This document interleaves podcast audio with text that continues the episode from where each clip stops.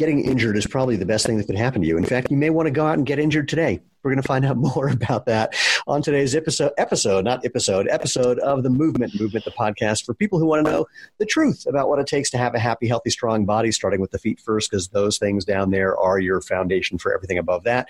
We break down the propaganda, the mythology, sometimes the outright lies you've heard about what it takes to run, to walk, to hike, to play, to lift, to do CrossFit, yoga, whatever it is you like to do on your feet, and to do that enjoyably and healthily. And did I mention enjoyably? Because if you're not having fun, do something else until you are.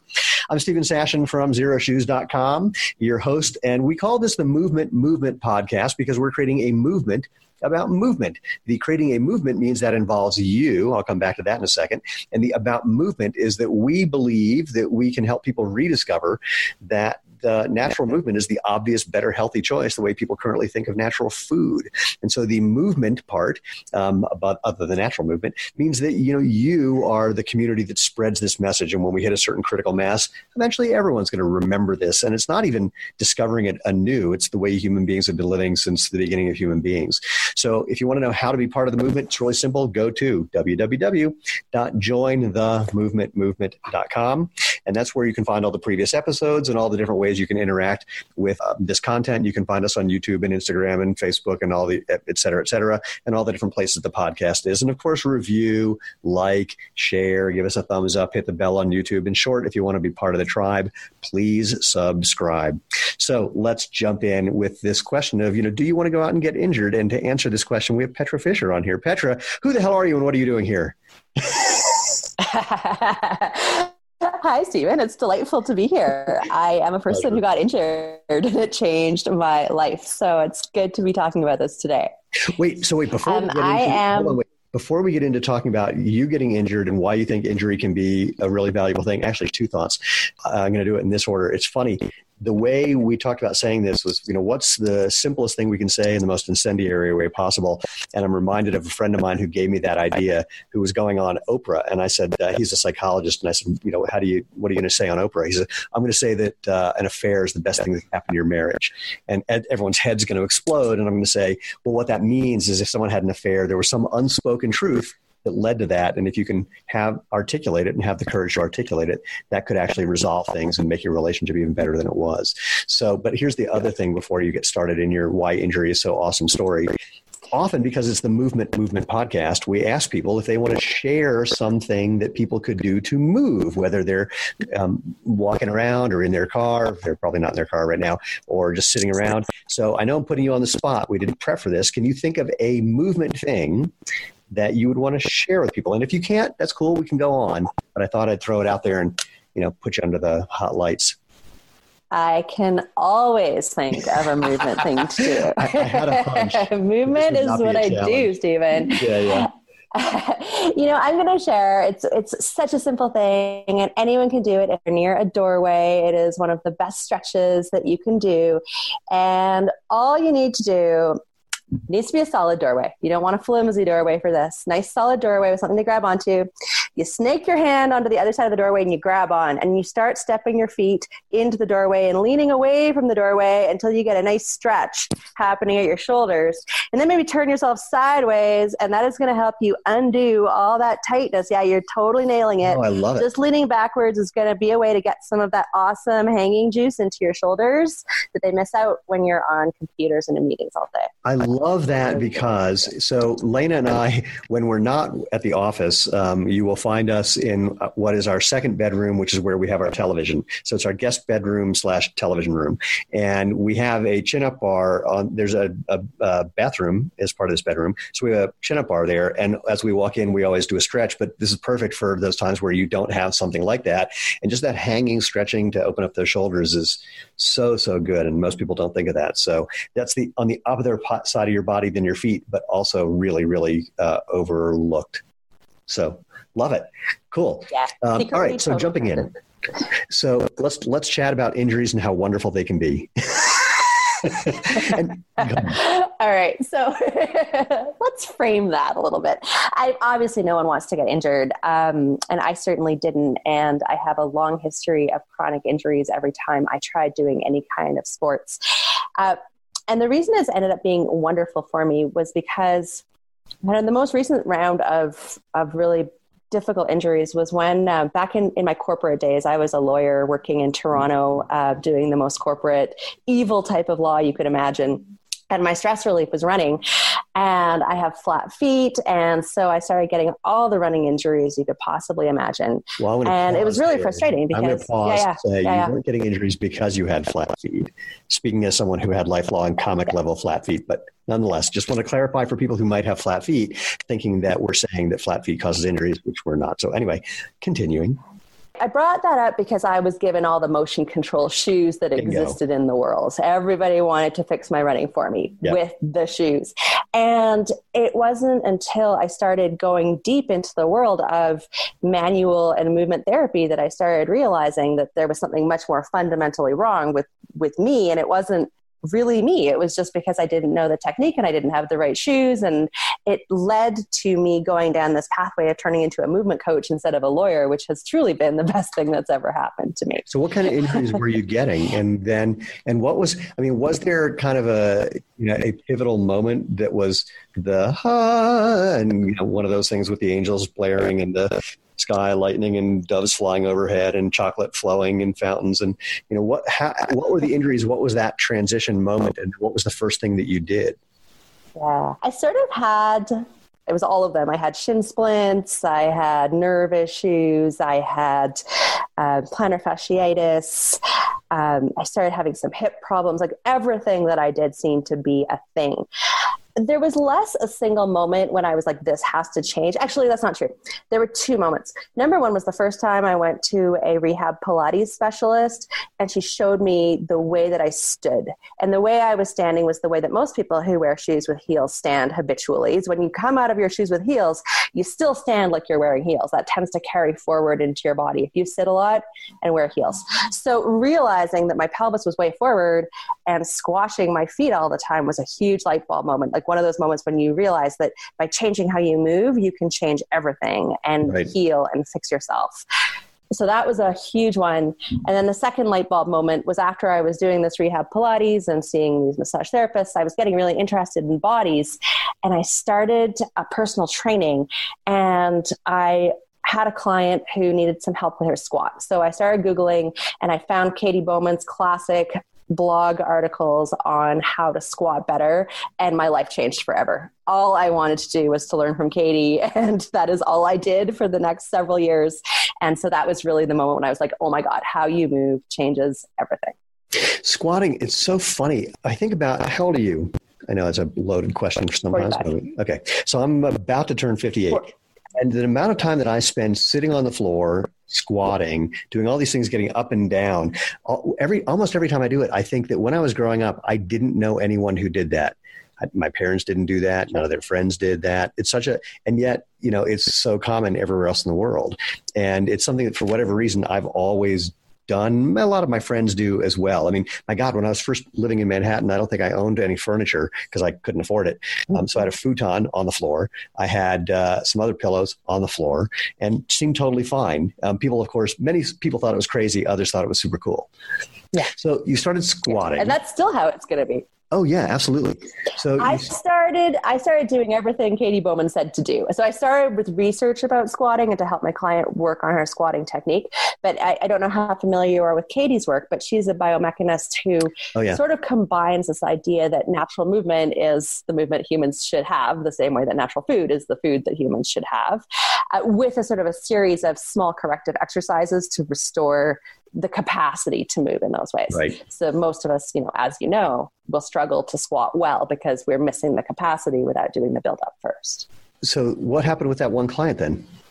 Uh, we fixed her squat, and she and I are friends to this day. We worked together for for a long time after that. She no longer about, she did something funky with her spine. Well, and talk about then what happened for you moving forward. Um, just you know, there was the light bulb moment, if you will, starting to learn to squat and starting to research. You know, what changed? I mean, I, I, have my own version of this of learning about my running form and how that corrected my injuries, and then I became a faster runner and Masters All American sprinter and blah blah blah. But it's a question that people ask all the time, like how long is it going to take for me to transition, or what do I need to do next? And people are often looking for a very linear program Uh, and I always point out this is very idiosyncratic. You know, there's there's too much individual difference. Um, but I'm curious both what happened for you and then what you've discovered as you've been working with people. Yeah, sure. Well, I found Katie when I was still working in the corporate world. So I transitioned from law and I was working in a government office at that point doing policy work. Uh, so I studied Katie's work and I joined her certification program probably about a week after that. So I was studying and working. And so I, I got a standing desk at work and I'm, I convinced my entire office they should all have standing desks. So I'm sure that my, my managers weren't super happy about it.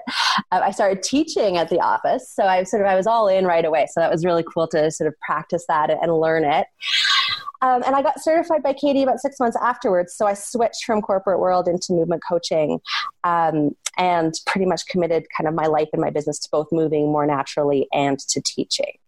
So that was a it was a double edged sword because I wasn't certified in anything like Pilates or yoga. I was certified with Katie Bowman, who nobody had heard of at that stage. So I really had to go through a long period of just trying to get this message out. And it's so exciting to see, you know, your work and what other people are doing in this field now because the, the, this word is getting out now, uh, which is great.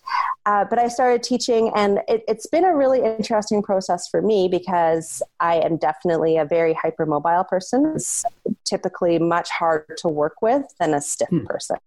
Uh, so my injury healing has been still a slow process.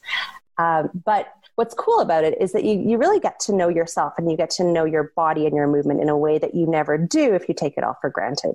So now I'm at the stage kind of coming out the other end where I'm able to do more athletic type movements where my body's more balanced and able and capable and a bunch of issues that just kind of cleared up along the way. You know, I really don't have um, any of the foot conditions. I mean, those all cleared up very quickly. Um, I had pelvic floor stuff going on that I didn't even realize was pelvic floor stuff. I just thought it was. Most people don't even know what a, they, they have right? pelvic floor. They don't know, you know. Yeah. If you say pelvic floor to many people, they will think that's what you discover when you fall on your hip onto the ground. not your pelvic floor. yeah. So, you know, it was eye opening. I was like, oh my God, not only am I learning how to fix pelvic floor issues, but I have one. But that's been cool because that's really cleared up completely. As, and that cleared up very quickly as well. And what's so neat is that, you know, even even if you haven't cleared up all of your stuff, as you do this transition, you get all these tools that you feel like you have a path forward. You're much more empowered and able to fix your things. So I think that's that's kind of where I'm at in my journey. And we've really transitioned kind of to the deep end of natural movement now. So we I was teaching in Toronto for about five years. And then we bought a Toyota 4Runner and went traveling. So for the last two years, we've been camping and living outdoors and surfing and hiking and doing all the things that my feet could never have done when I was living in heel shoes as a corporate lawyer. Well, so that's and, been super cool. And I'm sure, you know, like that lifestyle that every day you miss putting on essentially a suit and tie and rigid shoes and, you know, hanging out in an office. I mean, my God, who wouldn't? it's pencil skirt, Steven. Pencil skirts. Oh, pencil skirt. Yeah, that's brilliant. Uh, Lena, Lena and I were effectively retired from 2000 to 2009, and and I say to people, you know, you need to have some time where you're not working for a living because then you really appreciate what it means to not work for a living. And sometimes it can take like a couple of years mm-hmm. till you get over that idea that you should be or need to be or whatever it is. A friend of mine called me. Lane and I were, were, were staying with a friend uh, who had a house right on the water in in, uh, in, in on the Big Island in Hawaii. And a friend of mine was talking about, hey, you know, if you do this one thing for a couple hours a day, you can, know, you can make an extra ten thousand dollars a month. I said, Brian, I don't think you get it. The gap between doing a little every day and doing nothing every day is infinite and you can't get me over that gap.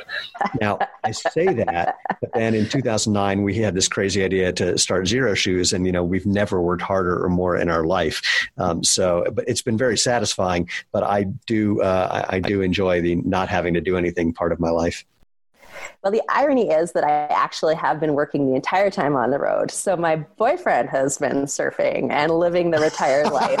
Um, but I'm lucky because because I really love it. So I'm still coaching um, because we've had very intermittent inter, um, internet all of my work now is online program creation. So I have oh. a membership program where I teach people how to move better.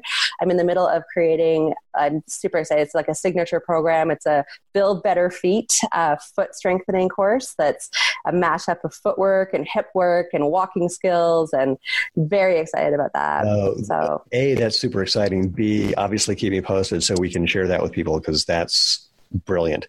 Um, it, it, cool. it really is amazing that there are so many programs that are whether it's a boot camp program or you know fill in the blank for for whatever different exercise programs there are um, but people don't get the both the simplicity really and the value of an actual foot based program until they experience it and and i think maybe this is our next thing, if you will, is to have foot based programs be part of what's available at gyms and spas and places. And it becomes something that people recognize as valuable um, and experience the, the benefits mm-hmm. thereof. Mm-hmm. That, you know, that's a whole other thing of what would it take to make this ubiquitous, to make it so that people recognize that this is a thing and, and know how to find it. Yeah. Well, you know, I think that you were so right earlier when you said that everybody's journey is unique. And there are certainly people who can transition to barefoot and do it smart, you know, don't overdo things, but can transition to barefoot without doing any foot exercises at all. And there are other people for whom you're just not going to get the best results when you do that. So I think that some attention to it's a good idea for everybody. And you're going to, you're going to optimize your results if you start paying attention to your mobility and stability and training barefoot. Like it's incredible the differences you can make. So yeah, I mean, it's your, it's your foundation, right? It's crazy not to work on your feet. Do you know? I don't know if you know the research. There's two women who I met at the International Footwear and Ankle Biomechanics Conference. Um, one is uh, in Brazil. Her name is Isabel Sacco, and Isabel, her research was she literally took a like a seven dollar minimalist shoe from that's made in Brazil, put it on a bunch of elderly women, and said, "Just wear these." And what she was looking at is knee osteoarthritis, and found that in many of them it cleared up um, mostly because one of the things that causes knee osteoarthritis is just pounding on the joint, and you stop doing that by using your muscles, ligaments, and tendons, that can go away. Uh, so she gave people no training whatsoever and just said, you know, do this. Um, similarly, Sarah Ridge at BYU her research was basic, same idea. Here's a minimalist shoe, put it on, just use that for walking, um, and compared that to people who did a mm-hmm. foot strengthening program and found that they both developed foot strength mm-hmm. the same. She didn't think to have a group that was mm. wearing minimalist shoes and doing foot strengthening, but the point being that for mm. them, they did a you know uh, trial by fire, just threw them into the deep end, and basically everybody was okay. Mm-hmm. Um, that doesn't mean that there isn't a mm-hmm. better way to do it, but to prove that, especially if you're just walking mm-hmm. or just standing, to prove that you can just mm-hmm. make the mm-hmm. transition and your body will figure out most of it is great news. And now if we can mm-hmm. optimize that, so much the better. Yeah, yeah. And I think that's exactly it. You know, it's clear that lots of people get tons of benefit just from making the transition, but then how much more benefit can you get once you get more hip mobility, more big toe mobility? You know, like where can you go with it? So I think it's an exciting opportunity for sure. I love pointing out that um, yeah, it's there, there's some people who who say, well, here's the requirement before you can try going barefoot or something minimalist, and I love pointing out mm-hmm. that all the tests that they have to prove that are things that I can't do, and you know, after 12 years of doing it, I'm I'm totally unable to do that. Um, and some of it is, you know, let's call it coordination, and some of it is I've got a spinal thing, so I just can't do some of these movements um, but it hasn't stopped me in any way. Mm-hmm. Um, so I think that's yeah. another. It's ironically, this is going to sound contrary to what I was saying just a moment ago. On the one hand, we want to give people some program they can progress through. On the other hand, everyone's trying to come up with a program so they can have their own individual thing that they're marketing, which can sometimes make it more of a barrier to entry where people don't know what to do next because they have options that they and they want to pick the best yeah. option. I don't know how to. I have no idea how to resolve sure. this, but it's again dealing with humans who. Yeah. Um, especially uh, maybe I don't know how much it's Western or American, but we're not well versed at doing something you were saying, which is just listening to our body and figuring it out. And that I think is one of the big advantages of starting to go on this path is that you learn how to become your own coach. And then all you're finding is cool yeah. tools to yeah. help you do that better. Yeah. Yeah, I, exactly. And I think that's ultimately the secret to learning to be a more effective mover is to be a more effective observer of your own movement. So, mm. you know, listening to cues that aren't just pain, but also listening to fatigue or stiffness. You know, your body's telling you what's up. we just are very poor at listening to it. So better shoes are huge because you'll be able to feel more stuff. Right. And then just practicing listening. It's very meta when you get right down to it. What do you What do you do with people who have um, who have challenges that? What I'm thinking of is I remember way back when. To make a long story short, I asked somebody. Um, uh, how did I, oh, I was asking them to pay attention to sensations in their body, some, some sensations in their body. And this person was like, what are you talking about? And just had no frame of reference. And I said, mm-hmm. well, you know, it was mm-hmm. about lunchtime. I said, so are you hungry? He goes, yeah. I said, how do you know? He goes, what do you mean? I'm hungry. I said, mm. well, are you getting any signals anywhere telling you that you're hungry? Like, and I'm thinking pit of your mm-hmm. stomach, empty feeling, hole, you know, whatever, anything that, that I would attribute to, hey, I'm hungry. And the guy had like no frame of reference for what I was saying. And my brain very quickly went from that's a problem that he can't do that to that's just not the way he relates to his body. And I don't have a, I haven't landed yet on how to deal with that, whether it's just like that's the way you are versus let's see if we can do some things to tweak that a little bit. What's your experience with people like that, if you've had any? Yeah. No, tons. I mean, I think so. The way I think of it is, is very much, you know, again, contextualize a natural movement. If you had been a naturally moving human, you would have participated in your own movement from day one. Your parents would have carried you as they foraged and hunted. You would have grabbed. You would have been outside you would have done more things, more barefoot, all of those things. And so you would be a mover more like a wild animal is. You would have a much clearer brain body connection. And we're in a state right now where almost all of us have this very fuzzy connection. Hmm. So when you're trying to develop connection, I, I, think the best approach is to throw a bunch of tools at it and see what sticks. So assuming you are not meaning like throwing like hammers at people and seeing if they're magnetic. Will this sawzall hurt you or not? Here's some Black and Decker stuff. Wham! So give me, give me an example. Never throw a tool at anybody. Absolutely. So there are a million ways that you can start to sense and notice what's happening in your body. So, an obvious one would be to move in front of a mirror to see if the way you're moving is the way you think you're moving. Uh, you could do a movement lying on the ground and explore the way pressure changes in your body. You could videotape yourself. You could roll on a squishy ball and start to feel those sensations. So it's it's it's mindfulness. It's a mm-hmm. process of developing mindfulness through tactile sensations and through visual observation. Can you give me an example of something you would have somebody do in front of a mirror? And the reason that I'm zeroing in on that one is the number of times we, I've had a situation, for example, where somebody says, "Hey, there's something wrong with the sole of your shoes because you know I'm wearing out the heel," and I say, "Well, you're clearly reaching out with your foot, landing on your heel, and pulling back, and you know causing friction, and that's what's making it wear out faster than it would if you had a different gait pattern." And they go, "No, no, no, I don't do that." I go, uh, "Okay, well, send me a video so we can take a look," and they'll send a video, and they're doing a, they're doing exactly what I predicted, and B, they usually will not only um, have a hard time recognizing that at first, but I've literally had three people after I showed them that they're overstriding, heel striking, pulling back their heel, literally say to me, "Yeah, but I don't do that," and I go, "Dude, it's a video of you, made by you, sent by you." It's you, and um, and yeah, yeah, there are yeah. some people, and I'm not suggesting that that's how do I want to put it? I'm not trying to, you know, badmouth them or, or be demeaning or, or whatever, but there's some people who just don't have that good proprioceptive relationship where they what they think their body is doing is very different than what their body is doing and we all have it to certain extents but some people you know more or less in different ways so think, what would be something somebody would do in front of a mirror that would either let them know if they have some proprioceptive skill or point out something that they might want to explore yeah. So the way that I, so I mean, I, I, teach a lot of gait, and so feet are a huge part of of walking, and that's one of the reasons that feet are so fundamental in my work. But standing is a part of gait, and how you stand is a part of gait. So I would start with anybody standing in front of a mirror and observing which way their feet are pointing and check in on which way your feet point and you can try to change it. So there may be so one very common adaptation to poor ankle mobility is to have your feet kind of duck out all the time. I'm sure you see it. Yeah. and a straighter foot normalizes the forces that happen on your ankle. It's a it's a bunion decreator too to straightening your feet to practice that, you need to see it. And to see it, you need a mirror and a straight line. And you need to start being like, oh, okay, look, my feet have now ducked out again. Oh, I need to straighten them. So that would be a very obvious mirror focused exercise.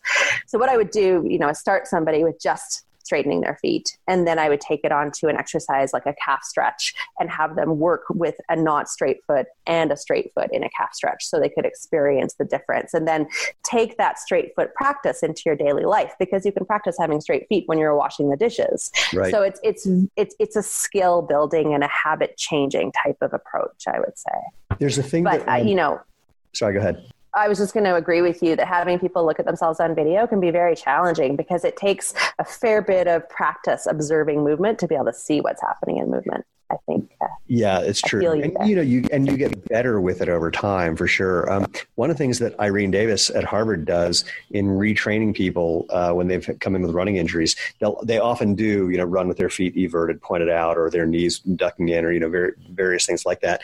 And she has a, a, mirror in front of the treadmill and says, "Here's where you want to be," and kind of helps. Mm-hmm. Actually, what she does, it's, it's even more fun. She'll stick her finger in their butt cheeks and say, "Squeeze right here," and they'll notice that when they do that that, that changes what their feet are doing. Say, all right, now that you know what makes your feet move in and out, run and keep your feet in line and just watch in the mirror. And what she does, it's a classic sort of biofeedback training thing, is like, let's just do this with you watching in the mirror. And then at a certain point, we're going to have you run for two minutes while you watch, and then we'll put a curtain over the mirror for 30 seconds. And we pull the curtain up and you see where you are. And you do another two minutes you know, mm-hmm. where you can see it. And just so basically over time, you get less and less visual feedback, so it's more and more becoming an internal experience. Um, a little trickier to do if you're obviously just standing in front of a mirror. Or, but another thing you might want to try is you know take that mirror and if you have a treadmill, stick it in front of a treadmill. Or, or, or I can imagine mm-hmm. put a mirror at the end of your hall and walk towards it and just have a camera so you can see what happens when you're walking or walking away or if you or maybe maybe even the, the best thing is to have tell your partner whomever you're living with to uh, videotape you when you're not paying attention which could be fraught with peril maybe yeah. that could be a very stressful stressful project um, so, i mean under certain specific yeah. circumstances i don't i'm not saying you know uh, hey i caught you in the bathroom i'm not uh, I just mean, you know, you're walking down the hall. I'm trying to make a candid camera, but you know, the point is that, that we are when we're when we know we're being watched, even by ourselves, we sometimes make subtle changes yeah. That we don't know that we're making. Sure. Sure. I think over time you start to collect more and more data too. So, you know, you already mentioned shoe wear patterns are a big clue in walking. Injury patterns are a big clue about what's going on as well. And you're going to tend to see injuries collect on one side or in a pattern. So, you know, what, what, you know, I call myself a movement coach, and I think of myself as coaching movement quality, both in terms of efficiency of making a move and in terms of overall whole life movement. Are you getting what a human needs? Um, and you just keep refining that and refining it by checking in. So, what you say, absolutely, it would be awesome to videotape all of that stuff, but you can get so many clues just over time by watching and focusing and checking in with mirrors, with video, with injuries, with wear patterns, with the beach. If you're walking on sand, you can see what's happening oh, with, your, yeah. with your walk. That's super That's helpful. Yeah. When, when Interestingly, people... treadmill walking is very different than regular walking.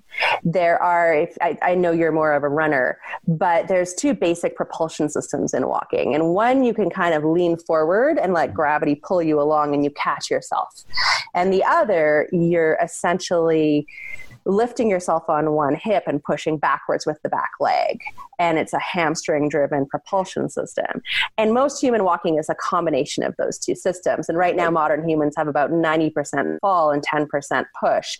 And so, my entire life goal is to help you have more backward push and less falling because the less falling you have, the less injuries you have as a general rule. There's nothing I like more than when people agree with me. And, um, and so, in the same way that I, when I first reached out to you, I said, I feel remiss that I just discovered you after these years, and uh, and I didn't expect that you would know everything that I've ever said or written. But I have a whole thing about walking where I talk about exactly that. It's like you know when you walk, you're supposed to be using your butt and your hamstrings, and if you look yes. at people, yeah, and if you look at people who spend a lot of time walking in bare feet, typically in third world countries, they've got great butts, and you know in the West, it's we got a lot of flat asses, and so um, I the yeah. I use a number of analogies to get people to experience this, but one is like thinking about skating where you're pushing back. You don't need to lift your leg in front of you. You just what's moving you is that you're you know the hip and the glute are designed for extension and we don't use those typically and it really when people start to feel that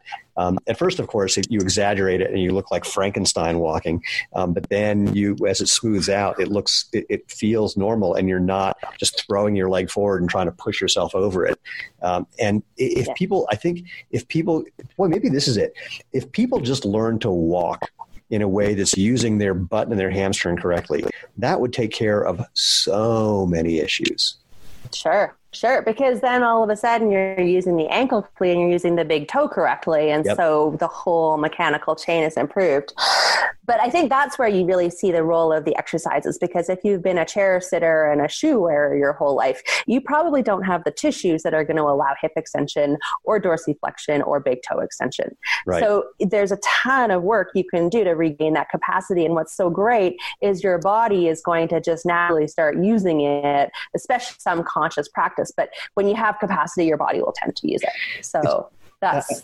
I, I like the example you just gave. You, just, you reminded me of something else so, and I made a video about this that I haven't edited yet. It's been sitting on my phone for, if I'm honest, about two years. Um, and I'm not saying that I'm lazy. I'm just, you know, but yeah, that's why it is. You're not. You're busy. It's actually what it really is. well, my, my, my natural psychology is I, I start projects really well and, and then the editing and finishing things is where things get challenging. But, um, but what's interesting to me is that I notice that when you walk naturally, as your toe as your foot is coming off the ground your toe is flexing this way and many your dorsiflexing for people who don't know what that means it's your toe is coming towards your knee. And you would think that when your foot comes off the ground it would end up doing the opposite and plantar flexing and flexing down.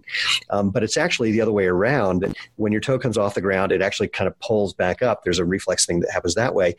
And, and the reason this is interesting to me is that and i hadn't thought about it until you said it about just people not having the the, the tissue, the muscle strength for doing it, or the coordination or the neurological thing that's allowing it to happen. Some people, especially when they start wearing like one of our sandals, which is super, super lightweight, super, super thin. So their brain thinks they have nothing on their foot. And they've already adapted to being able to walk barefoot without tripping over their own feet. Mm-hmm. But when they put on just a little sandal, they'll sometimes catch a front edge and it's because they're they just don't have that natural reflex that natural that's happening. And what usually happens when someone calls to complain about this and they think it's the sandals that are causing a problem um, i say well just you know, give it a week and call me back. And they're like but what do i do? I go, eh, just give it a week and call me back. And typically a week later they go wow it's just not happening as much anymore. And i go yeah give it another week and tell me what happens so interesting and it's very interesting because i remember actually so when i uh, when I built my office, I put a treadmill desk in, and and this is very early on when I started wearing sandals, and I would like you know once every week I'd catch a front edge, no big deal, and then it was like once a month, mm-hmm. and I literally can't remember the last time it happened. Um, and I watch people in mm-hmm. airports wearing regular shoes who do that, where they catch their toe and nearly fall on their face. So it's not unique to wearing sandals. Sure. Sure. It is unique to not having feet that function naturally because you're pardon me, your ankle, your hip, your everything else aren't as well. Um, I mean, I hear a rumor. Correct me if I'm wrong. The hip bone's connected to the knee bone. The knee bone. I don't remember how that goes after that. totally lies. No. those, only yeah. Well, I, I really do think that. Yeah, it's, it, it's one of those things where you know it, humans are amazing and we can make anything work and we can make everything work for a really long time and, and some people will never have a problem and other people are going to have a problem. And for them there's a ton of stuff you can do to improve the situation which is another reason that those injuries can be so great because typically someone who's getting injured in their 30s or 40s it doesn't get better unless you're willing to work on it. But if you are willing to work on it then you have this opportunity to become stronger and fitter than you were in your 30s when you're 60. And I think that's really cool. What's, of course, the big challenge is that we, well, let me say it differently. Um, in the last, especially 50 years, people have effectively been trained to believe that whenever there's a problem, there is, let's call it a prosthetic solution. There's something that you add on, there's something that you do, there's a thing you buy, there's a product that instantly solves it, rather than realizing there may be some change that has to occur that may take a very short time, may take a little bit of time, but we we are so accustomed to people selling us this problem solution idea that when you suggest mm-hmm. that they need to do something internal, if you will, they need to change something about themselves. Um, that's often met with a lot of resistance. And, yeah, sure. and I understand it because who wouldn't want a fast solution? Uh, ironically, though, the fast solutions almost never work. And and I say to people, if you broke your arm and you had it in a cast for eight weeks, and you took it out of the cast, you have two choices. You can continue to support it, or you can actually spend some time doing some physical therapy and getting stronger, and your arm could be better than it was before it started. Which makes the most sense? And everyone always says the latter. And I go, well, then why are you doing the opposite? And it's you know overcoming that that let's call it the inertia of marketing or the inertia of marketing propaganda mm-hmm. is I think part of our movement movement process and mm-hmm. and and hopefully encouraging people to realize that this other way is not only better, but uh, well, on the long term, better, but ultimately less expensive, more valuable in other yeah. ways as well. And um, yeah. you know, I don't have an answer yet for how, let alone if it's possible to create that mind shift where people think about what we're talking about and realize, oh, I just need to learn to do something a little different and all this stuff will take care of itself. And I don't need to spend a bunch of time researching to find out what orthotic I need or what shoe with, you know, seven inches of cushioning I need mm. or whether, you know, the cushioning now has a flux capacitor or a gerbil on a hamster on a hamster wheel. And why would you put a gerbil on a hamster wheel is what I'm wondering now or, um, or whatever else it is. Uh, so which Where are me, the gerbil wheels? Yeah, you have to have, I think you have to have a, a there's a different gerbil wheel and hamster wheel. It has to be. Um, no. When, I am sure not. Um, when people come to you, what do they typically think they're coming for, and what ha- what do they get that's not what they expected? In other words, people almost always come to. Sorry, go ahead. Well, I was going to say it's sort of like you know, back to my psychologist friend and going on Oprah. I said to him once, "Do you do you tell people what they need to hear or what they want to hear. he says, Oh, I tell them what they want to hear. And yeah. when they walk in the door, they get surprised by finding out what they need to hear. And I go, That's, that's kind of pulling the rug out from underneath people. He goes, It's the only way to do it. You can't tell them what they need to hear because yeah. they don't understand it. Yeah. You have to find bridges. You have to find stuff that people understand and are interested in exploring themselves. Uh, you can't, you just can't be like, you, you should get rid of all your shoes and sit on the floor and that would be better for you. Nobody wants to hear that. Uh, but people will come if they're injured people come to me because they're injured and often i'll get a shoulder injury or a hip injury and i'll be like well you should probably work on your feet. And that's the, that's the challenging conversation. Right. but they should also work on their shoulders and hips. You know everything your whole body needs to move and i think just like we don't give our feet enough of a chance to move naturally you know we should all be squatting and we should all be climbing and hanging and i love that you have a hanging bar in your house and i'm not at all surprised. And you know everybody needs that movement. Our body bodies require it. Um, but what people tend to do is, you know, go to, I, I don't want to like knock on anyone's sports thing because they're all awesome, but they're not what our bodies require. So you give them little bits of stuff to explore that feel good and that they like, and then they're either interested or they're not ultimately. But I do think the shoe thing is so powerful because as soon yeah. as you start experiencing a more barefoot way, you know, I don't see how you ever go back. There's a there, there's a CEO of a footwear brand who's a friend of mine. I won't mention him or the brand because it would be too humiliating. Who said, uh, and they make a product that has some elements of natural movement, but not all of them. And he says, uh, you know, our customers get addicted to our stuff. Like once they once they get used to this product in like six to nine months, they never want to go back. And I go, yeah, we have the same experience in six seconds. Because you don't have to break things in. But it's the only reason that we get out of bed in the morning is from the number of people who've had that experience of like, oh my God, this is such a big deal. And it's such a big deal in ways that mm-hmm. people don't, how do I want to put this? It's such a big deal that people think when I talk about it that I'm just making it up and some hyperbolic marketing crazy person. And and I have to remind them I go, you just got to know that prior to 1970 this is what everybody did. Prior to the Industrial Revolution. This is what everybody did. And we're not doing something new, we're doing something old. The new things are the intervention for which there's no evidence. And they go, oh, yeah, that's, that's a good mm-hmm. point. Um, so, it, yeah. and, but again, that's because we're so used to someone like new and improved, better than ever. Here's this new discovery. And the new discovery is thicker, stronger.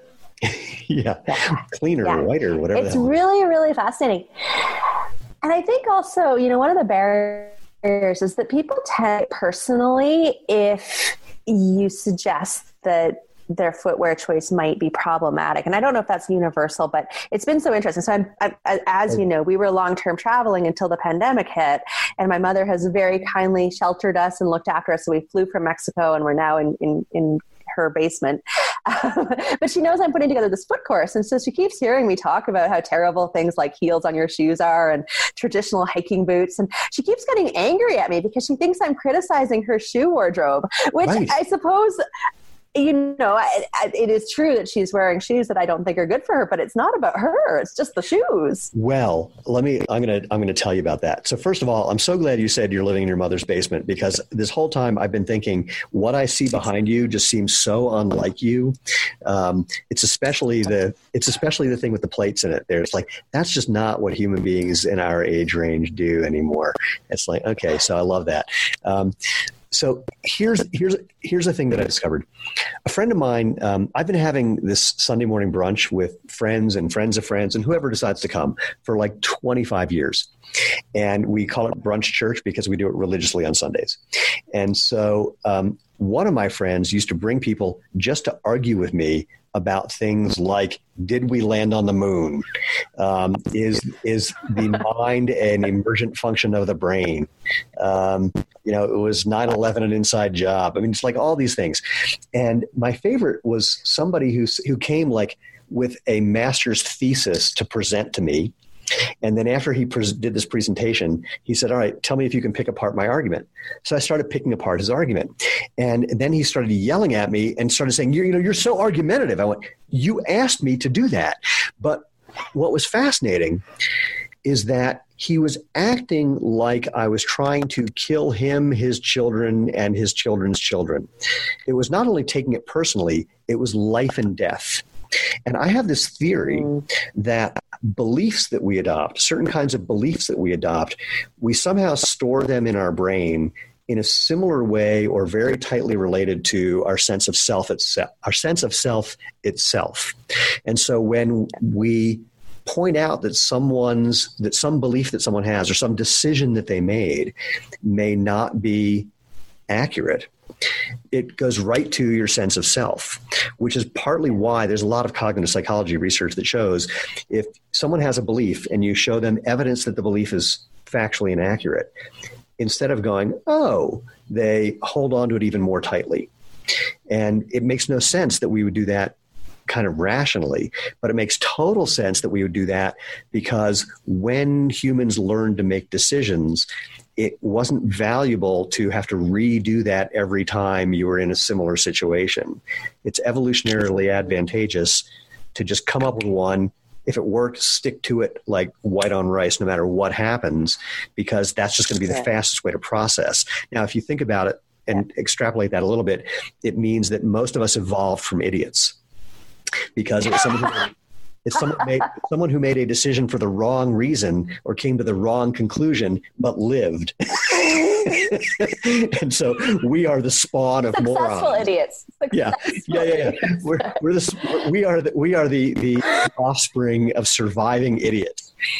And uh, and then if you, you know extrapolate from there, you just have to watch the movie um, Idiocracy and see where that's going, which is not good. So um, it's uh, so but you're but you're you're right. I mean, this is a magic question. How do you and and maybe I'm I'm asking this not quite rhetorically, but kind of rhetorically, and maybe people listening or watching have an answer.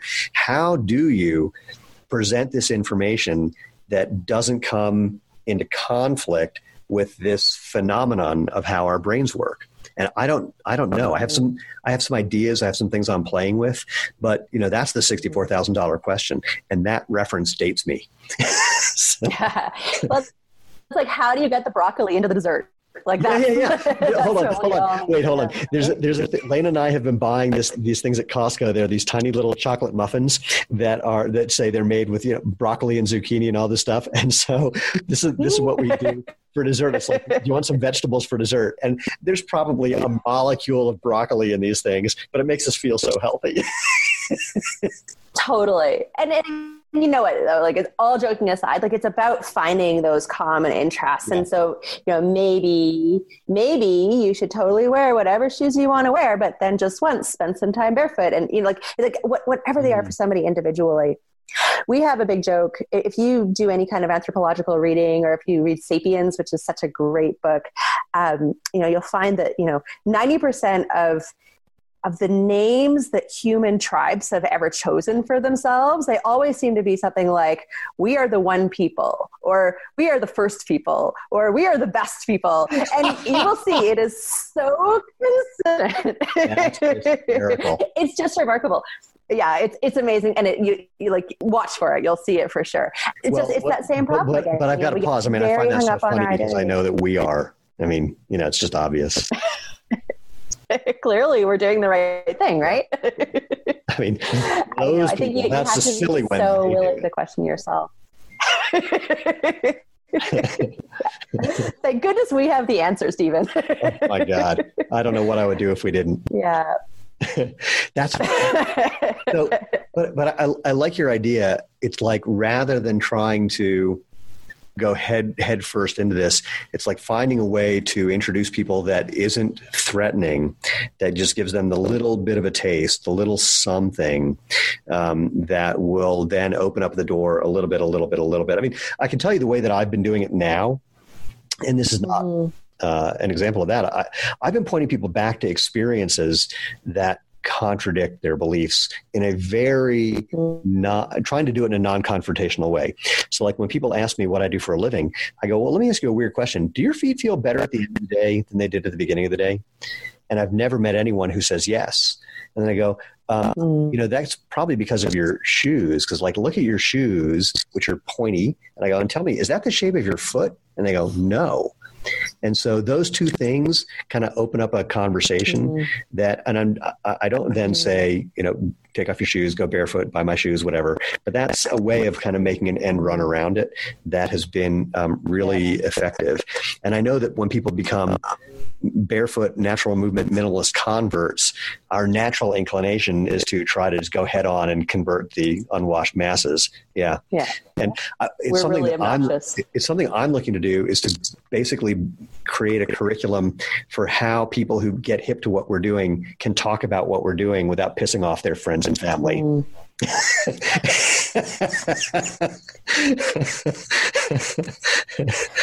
it's like, and it's a tough one. Well, I think, you know, what, one of the real challenges is the over enthusiasm because like yeah. you know like you said like i think once you discover how much healing and how much better better feeling is available for you once you start doing this it starts to be astounding that anyone could do anything different and then you really right. do turn into that horrible person that you don't want to have dinner next to so it's sort of about tempering your enthusiasm and i think you know i think what you, you're doing and creating you know your your Xero community and being out there and normalizing this is part of it too so it shouldn't be as exciting to discover it as much as like oh now i'm doing that too because all these people are doing it so making it a little bit more normal and making it a little bit less of a revelation is really really helpful because otherwise yeah mm-hmm. like the over enthusiasm does not help at all I think another thing that works well for me in, in my life, although I haven't tried it so much with people as clients, is that whenever my partner and I have a disagreement about what we should do, like should we do X this way or that way, we almost invariably just say, well, we're going to do an experiment and we're going to choose either way. It doesn't matter which one. And then we're going to decide if that was the right way or not.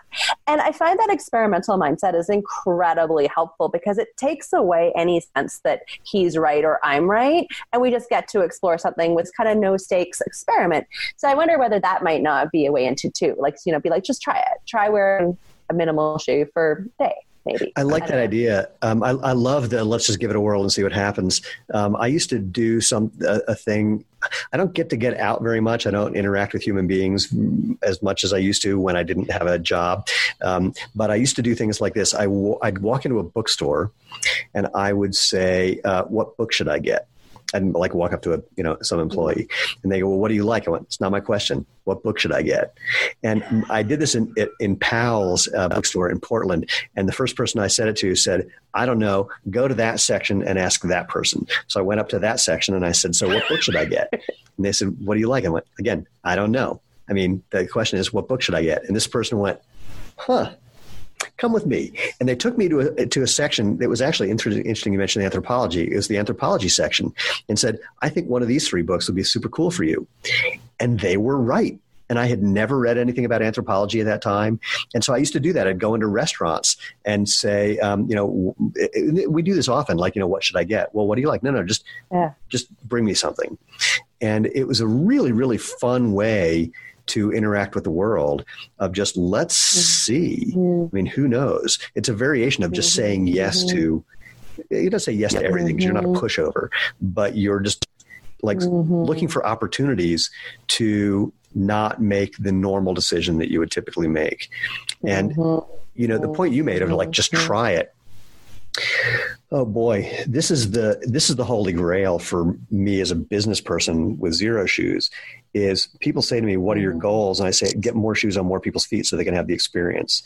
And we're trying to find ways of doing that while still being able to remain in business because we can't just send out a million pairs of shoes for free. Yeah. yeah. Or maybe we can, and I just haven't yeah. figured out how.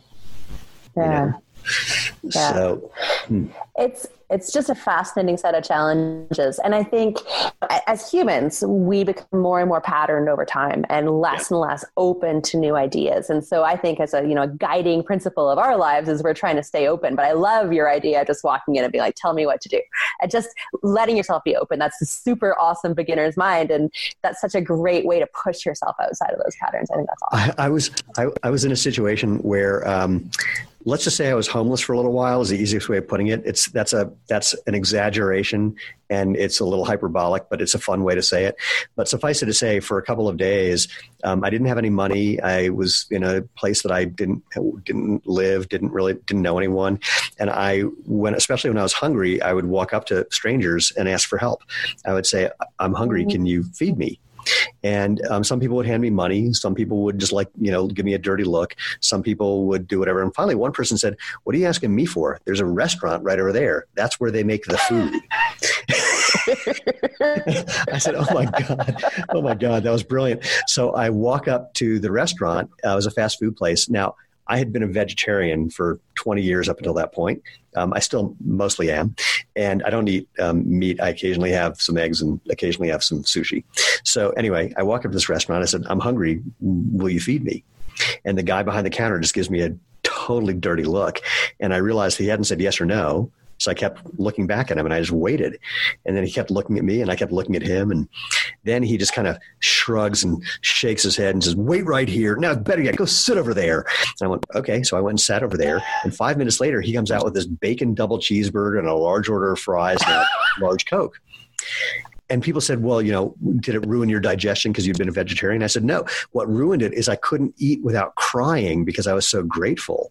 And I mean, I didn't like it or not like it, but it was, it was just such a, yeah. um, I mean, I'm crying, thinking, uh, tearing up just thinking about it. You know, it's, it, it's yeah. super, super fun yeah. to put yourself in those kind of situations. Anyway, one of the coolest things that has happened to us on our travels has been living in in a surf camp type environment. And I don't know if you've ever been to a surf camp, oh. but I'm sure they're all different. There are you know there, there's organized ones, but there's also places where there's a wave and there's some camping near the wave, and a bunch of people go camping there, and a bunch of surfers will live there for three or four months at a time, and people will come in on weekends, and there's this really interesting kind of camp community environment that happens. And because surfers are broke, you get a lot of random strangers strangers coming across your campsite and asking for help. Um, and it's, you know, do you have surf wax? Do you have mustard? Do you have a knife? And it's awesome. I think that we all, as North Americans, need to start getting better at asking for help because people love to help. And that's what creates community. it, it is yeah. such an awesome, awesome thing to be vulnerable enough to ask for help and to be able to experience being a giddy. I think it is awesome And I, that was one of my most, it just struck me, you know, we, we all have a little bit too much. And so we don't need to ask for help anymore, but we all do need help still. And I think we need to get better at that. It has yeah. nothing to do with movement, although I'm happy to help you move better. well, you know, that's not, excuse me that's another interesting question. It's like, so I, I, wonder how we can try to combine these things, or if there's a way. I'm obviously just thinking out loud. Is there there has to be a way? So people are coming to you because they're injured. They've gotten somehow the idea that you can be helpful, um, but there's this much much larger group of people who either aren't injured, aren't looking for your kind of help, uh, or whatever it is, you know, I, I, and I'm thinking about this for myself too, obviously. What, how can we create opportunities for people to get help before they know to ask and um, or to offer what it is um, and not do it in a way that has the you know we are the one people who or or uh, it, it, this it's this the, the whole conversation of it is what's interesting to me and a real challenge as an internet based marketer. It's like, how do we have these conversations with as many people as we can in the easiest way that we can without feeling like automatons and that we're just, you know, spewing out things that are not related. One thing I do, um, there's a couple of emails that we send out where I have my personal phone number in it. And I go, look, you know, here's my info. Just give me a call if you need me. And I only get about three calls a week, but they all have the exact same pattern. It's like, hello, this is Steven. Oh my God. and and uh, it's really entertaining. Yeah, um, yeah, yeah. yeah. But I mean, I, I just like to. Uh, I, I, think it's important, uh, even uh, no matter how big the company gets. I think it's important to have that kind of availability um, because that's mm-hmm. how that's how how this whole thing evolved, and I'm still learning every day from mm-hmm. people. So anyway, that's all a tangent sure. from natural movement. Sure. So sure. Um, we, have only got a couple minutes left. You know, I mean, sorry, go ahead. No, no, you go ahead. Yeah. I was just going to say that, you know, as much as, you know, as a, as a person with an online business, you know, one of the things that we all do is give away some free content, some free information. But yeah. one of my pieces is a, is a foot exercise course. I call it a fix your feet boot camp and it's five, five foot exercises and foot advice. And I have to say, I really like giving that away because it's a really solid giveaway. You know, people can do that and do nothing else and really have a lot of success with it. And I get emails all the time from people who have said that it's really changed how their feet are. And I just think, mm. you know, that it's it's one of the nice things about it helps me increase my reach. It helps other people heal. If they need more, there's more to be had, and maybe they don't need more, and that's awesome too. So, you know, I love hearing from people, and it's it, like you said, it's just so great to hear that people are doing these things and making changes. And well, I, I interrupted to say we only have a few minutes left, but you just gave me the perfect segue to get the hell out of here. But first things first, I think you need to change the name. I think you have to call it an unboot camp. That's such a good idea. Okay, I'm going to do that. Fix your feet and boot camp. All right. Non-boot I have my work cut out for me now. Yeah, yeah. Non-boot camp. well, to, to that point, um, Petra, do me a favor. Tell human beings or whomever else might be engaging with this who may have some different designation um, how they can find out more about that program and about what you're up to and how they can interact with what you're doing and get that help that they may not have known to ask for. For sure. Well, the best place is probably my website. So that's petrafishermovement.com and it's Fisher, F I S H E R. I don't have a C. Um, and I'm also on Instagram as Petra Fisher Movement uh, or Facebook as Petra Fisher Movement. So I'm very consistent. so in any of those places, you can find me. You can find the Unboot Camp and uh, you can find tons of information about natural movement and how to get some more in your life. Awesome.